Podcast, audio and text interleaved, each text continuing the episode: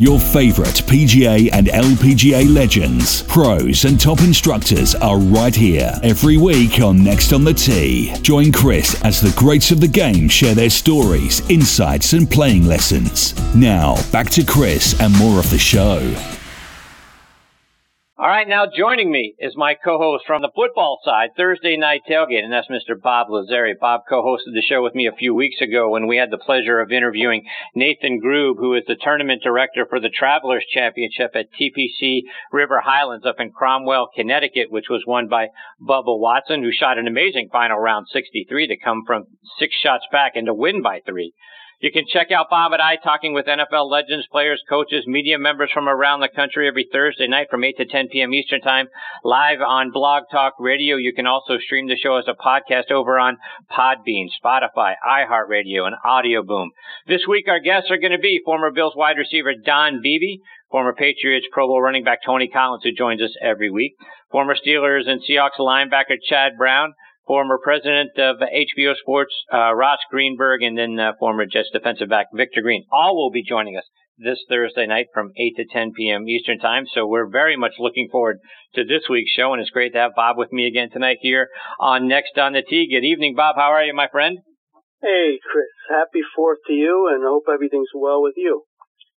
I appreciate you. Happy Fourth to you as well, and uh, and a shout out to uh, to your father and all our veterans listening in tonight on uh, the Armed Forces Radio Network for their service to our country. Bob, your your father was a veteran, so uh, we owe him a debt of gratitude as well.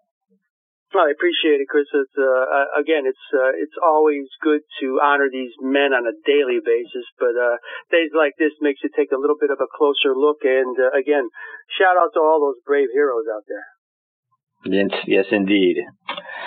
So, Bob, let's let's get right into it. And first of all, the most important part of your week and your time at the Travelers Championship. How was the free flowing Ben and Jerry's ice cream? You know, I'm the most jealous about that part of your week. Well, I've always been a, a big advocate of how they treat the media here in Hartford, Chris, and they did not disappoint again this year. Again, it's one of those deals where if you show up there at eight in the morning, or if you show up at three in the afternoon, you're going to get your uh, pick of the litter as far as buffets, and it goes from a breakfast to a lunch to a snack, but it's all gourmet stuff, and it's available all the time, and there's a non-ending flow of it. So uh, you got to really pace yourself, Chris. Uh, it's the ultimate test of willpower, and uh, I uh, didn't really pass this year. Let's put it that way. So, uh, but it's again just part of the the uh, travelers experience that you and I've talked about, how they do it well every year. That's just a very small part of it, the hospitality of the media members. And Bob, I want to revisit the conversation that we got to have a couple of weeks ago with tournament director Nathan Grube. He talked about the extraordinary lengths that they go to in order to get the top players to come and play in that tournament. And it's not easy getting those top players to want to play an event either the week before or the week after you know, an event like a major like the U.S. Open. And most players elect to sk- skip those, right? And, uh, and re- either rest up or practice up or go play some practice rounds at the, at the site. Yet these guys get, uh, the top players. Guys like we mentioned Bubba Watson, Paul Casey, Bryson DeChambeau, Rory McIlroy, Jason Day, Justin Thomas, defending champion Jordan Spieth, and, and back-to-back U.S. Open champion Brooks Koepka, who kept his word and went and played there after winning the U.S. Open the week before. So talk about not only what Nathan said to us, but also, you know, what you heard and what you saw when you're covering that tournament every year. Well, first and foremost, Chris, there's a reason why. At this point, the organizers, and I'm sure you got this idea when we talked to Nathan, they consider it a challenge now and, and a, a one they like to meet head on every year. Uh, of the uh, the logistics of this tournament happening right after the U.S. Open, it's it's, it's a very a big challenge for them to get the players and to, to work probably twice as hard as anyone does on the tour to make this tournament go. And uh, again, it just never ceases to amaze me how well they do at that. For example, last year, Chris, this was named the tournament of the year on the PGA Tour. Uh, in 2017, it was voted also the most fan-friendly tour, and uh, the probably the biggest honor was it was the Players' Choice uh, and that's something that you'd have to say is probably Nathan's uh, biggest accomplishment. Player's choice, especially when it's located after that U.S. Open, Chris, for them guys to still say, they treat us so well, and it's such good hospitality. I have to go. And that's kind of the case. Brooks Koepka got here, Chris, and he basically told a lot of people in the media tent, I'm just dead tired here, but uh, I'm going to be here because uh, that's the what the travelers do. And of course, we can talk more about how all the proceeds go to charity and everything. But Koepka, I mean, did his minus nine after being like totally exhausted and fatigued. So that shows you kind of a devotion right there of one man to this tournament. And again, uh, just like you said, Chris, five of the top 10 players in the world came after the U.S. Open. They all shot under par, well under par. And uh, again, after the tournament, a guy like Spieth came out and said, look, next year they're facing challenges because it's out in Pebble Beach the day before, the week before. I don't know if I'm going to be able to make it be, just because of my uh, logistics myself. He said, but if I don't make it that year, I'll be sure to be there the next year. So that's how much respect they have for it right now. But uh, there's many stories like that, but you get the idea that, again, those awards they w- uh, won in 2017 uh, were well deserved. And Bob, you mentioned scoring, and I want to talk a little bit about course conditions because we did see good scoring there, right? Bubba Watson winning with a with a with a score of 17 under par, a pair of 63s in his four rounds.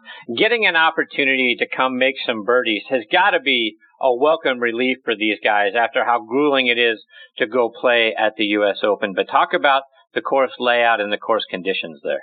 Oh, they love the course, Chris. And every year, you're right. I mean, just the time of the year it happens, end of June, it starts getting warm here. That course is known for getting a little spongy, a little humidity in the air. You might have a day or two of a few misty showers. It all plays into their hands. So many of these players, if you look at the final score, so many of them, Chris, were under 70 each day. I mean, all scores in the 60s for all four days. Just a matter of how low you can go. Course record here was 2009, I believe. Kenny Perry had a 258. That was 22 under par, Chris. It can go that low. And uh, it's just very unpredictable um, because you know guys are going to be in the 60s every day. Uh, after day one, you had Spieth and Zach Johnson at 63. You said with these guys' pedigree, there's a chance one of those guys is going to be at, there at the end. A guy like Bubba Watson shoots just par on the opening day and ends up winning the tournament. And that's what it's, it's another thing is how unpredictable it can be. You can score on it. It's unpredictable. Uh, but, uh, it, in the, in the conditions this year, Chris, Saturday the attendance was down a little bit because of the misty rain, but it was just spongy and humid enough without being totally crazy hot that it was ideal for scoring this year. And Bob, with with the guys that we mentioned again, like Bubba and Rory and JT and Koepka, guys that you know can really knock the cover off the ball. I have to imagine you saw some amazing tee shots and some amazing golf shots walking around the golf course. Oh, sure. It starts right off the bat when you see Bubba um, teeing off. I mean, he'll he'll he'll put one in your and the, the, you just see the people in the in the gallery just going, wow, you know. And uh, of course, we saw Spieth at the beginning of the tournament holding out from another bunker like he did last year, which people were just having uh, flashbacks about. Incredible, Chris. And uh, I was able to follow Stewart Cink and Charley Hoffman on the weekend pretty impressive guys that can hit the ball a, a long way. Stewart Cink loves this course too. Another two-time winner who was in the 60s every day and finished with a 62 on Sunday. Uh, if he had um, just played a little bit better, uh, possibly Friday, Thursday, Friday, he would have been there. But uh, it was he loves the course. Again, a multi-winner like Bubba Watson, and uh, it was fun watching Stewart Cink and Charley Hoffman. They're a good pair. Yeah, and I want to build off a couple of things that you just said there, Bob. Particularly, let's start with Stewart Sink, right? You mentioned his final round 62, finished in a four-way tie for second place, and and he started to play really well over his last three tournaments. A tie for fourth at the FedEx St. Jude the week before the U.S. Open, then following his his tie for second at the Travelers. He had four rounds in the 60s last weekend in the Quicken Loans National. And like you say, you got to follow him around on Sunday. What are you seeing from his game? Because a guy at 45 starting to really find it and find his way into the top five, that's got to be encouraging for a guy like Cink. Yes, because when you go back, when you think about it, Chris, he first won here over 20 years ago, and that's it's kind of amazing wow. to me uh, because that was one of the first tournaments I attended. He won in 97. He also won in 2008, but that first win in 97, I actually got to talk to him personally and you could just see the excitement on his face and how much he loved the course. He was staying at a local hotel, but he said, I don't even want to go back to the hotel. He spent so much time in the driving range and putting range. Just uh, love the hospitality of the place. Has come here so many years since. Again, two-time winner. I just think at this at this age, Chris, he's just so comfortable with that course. It was uh, just he had to play in this tournament to keep it going, and uh, he was just very good. And this is a guy again. He loves this course so much. He's known in the past. He has said to tournament organizers about the uh, the 15th to 18th. Of course, the 16th, 17th, and 18th uh, go around the four acre lake. And it can be a little challenging, but it's a lot of fun. But uh, Stewart Cink has said about the four last holes, he says they are four of the most exciting finishing holes in a group anywhere in the world. That comes from Stewart Cink's uh, mouth. So you know he loves the place. And uh, again, he hit it at a good time where he knew he was going to do good here. So uh, this was a confidence booster for him, big time. And Bob, you mentioned last year's tournament, which Jordan Spieth won in a playoff over Daniel Berger on what was probably one of the most exciting shots of the whole golf year with his hole out from the bunker and then subsequent chest bump with his caddy Michael Greller. That had to be a huge thrill to witness last year. Oh, I I've probably you know I've covered sports for a long time, Chris. I've never heard noise like that. I was probably 10, 11 deep uh, on that 18th hole, uh, kind of going up the hill a little bit. But the, the the roar was something I've never heard at a baseball game or anything quite like it. And I really couldn't see Spieth and his caddy celebrating because of the the sea of people in front of me, but we were watching TVs above and monitors, etc. It was just a, a, something you'll never forget. And again, that was another thing the travelers had to deal with going into this tournament. Could they top that, which uh, was almost impossible to do? But like I said, Spieth did a, a similar shot early in the tournament where people just were shaking their heads. So yeah, that was a moment that Hartford will never forget.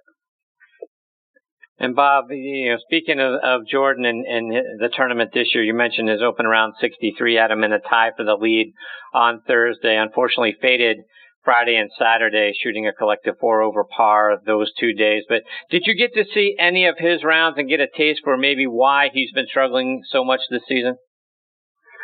I did watch him a little bit uh, on uh, Friday, Chris. That was his worst day. I mean, you could tell. I mean, once if you shoot over par in Hartford, it's a bad day uh, for these guys. Is how good they are. And he, he shot um, over par both on Friday and Saturday.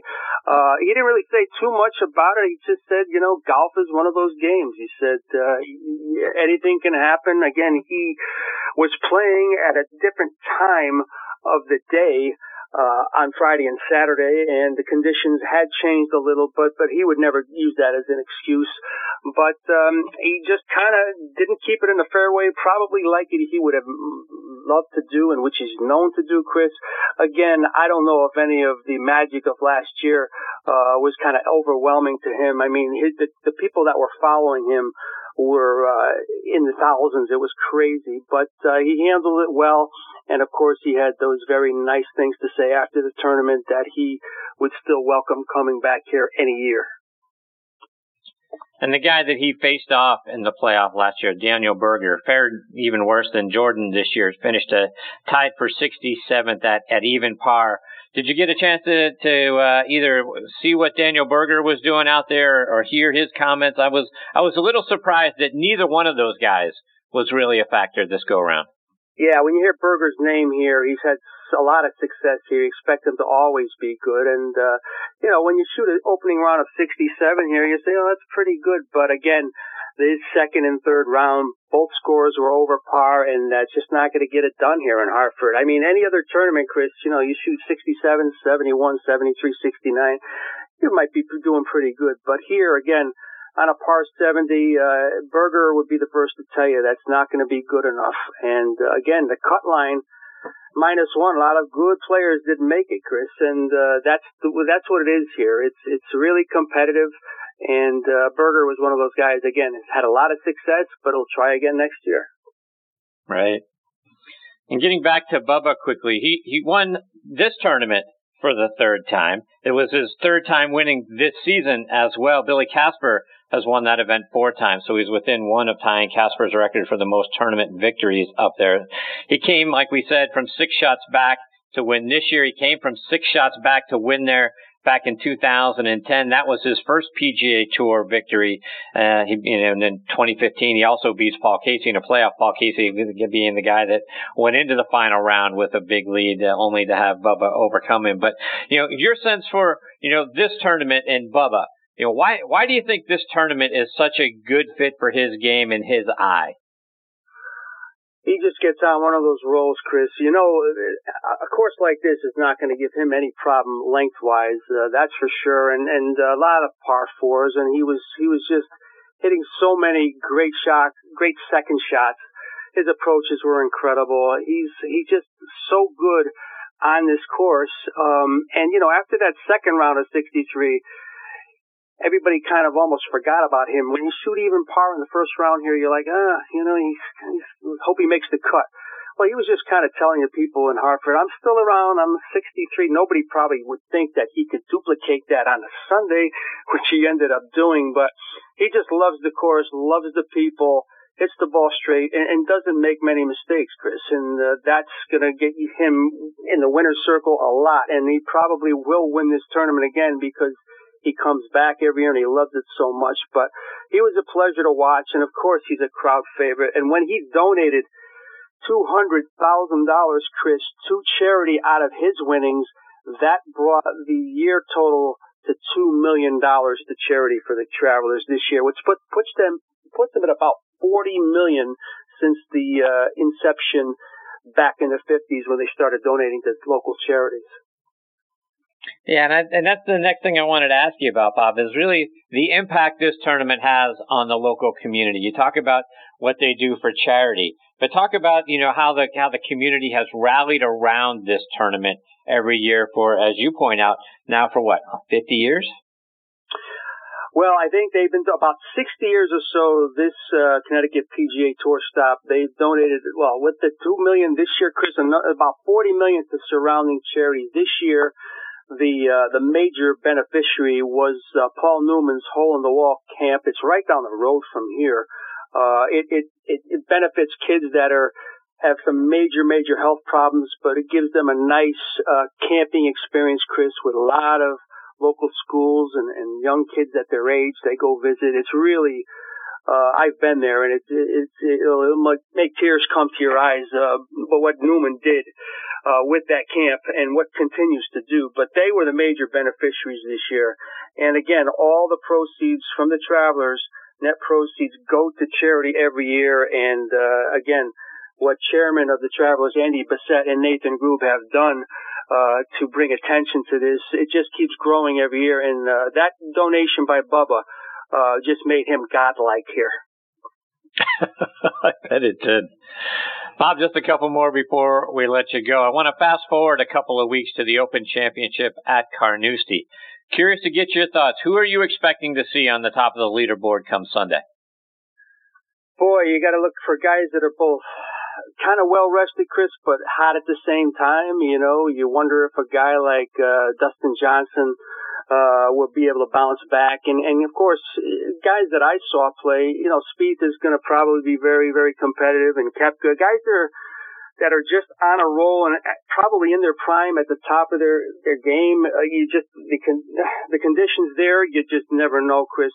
You got to think of the guys maybe that did well at Shinnecock would go over to, uh, Carnoustie and, and have some uh, success there. Maybe a Patrick Reed, somebody like that, that's uh, now got the monkey off their back, that played well at Shinnecock, that can conquer another monster out that way.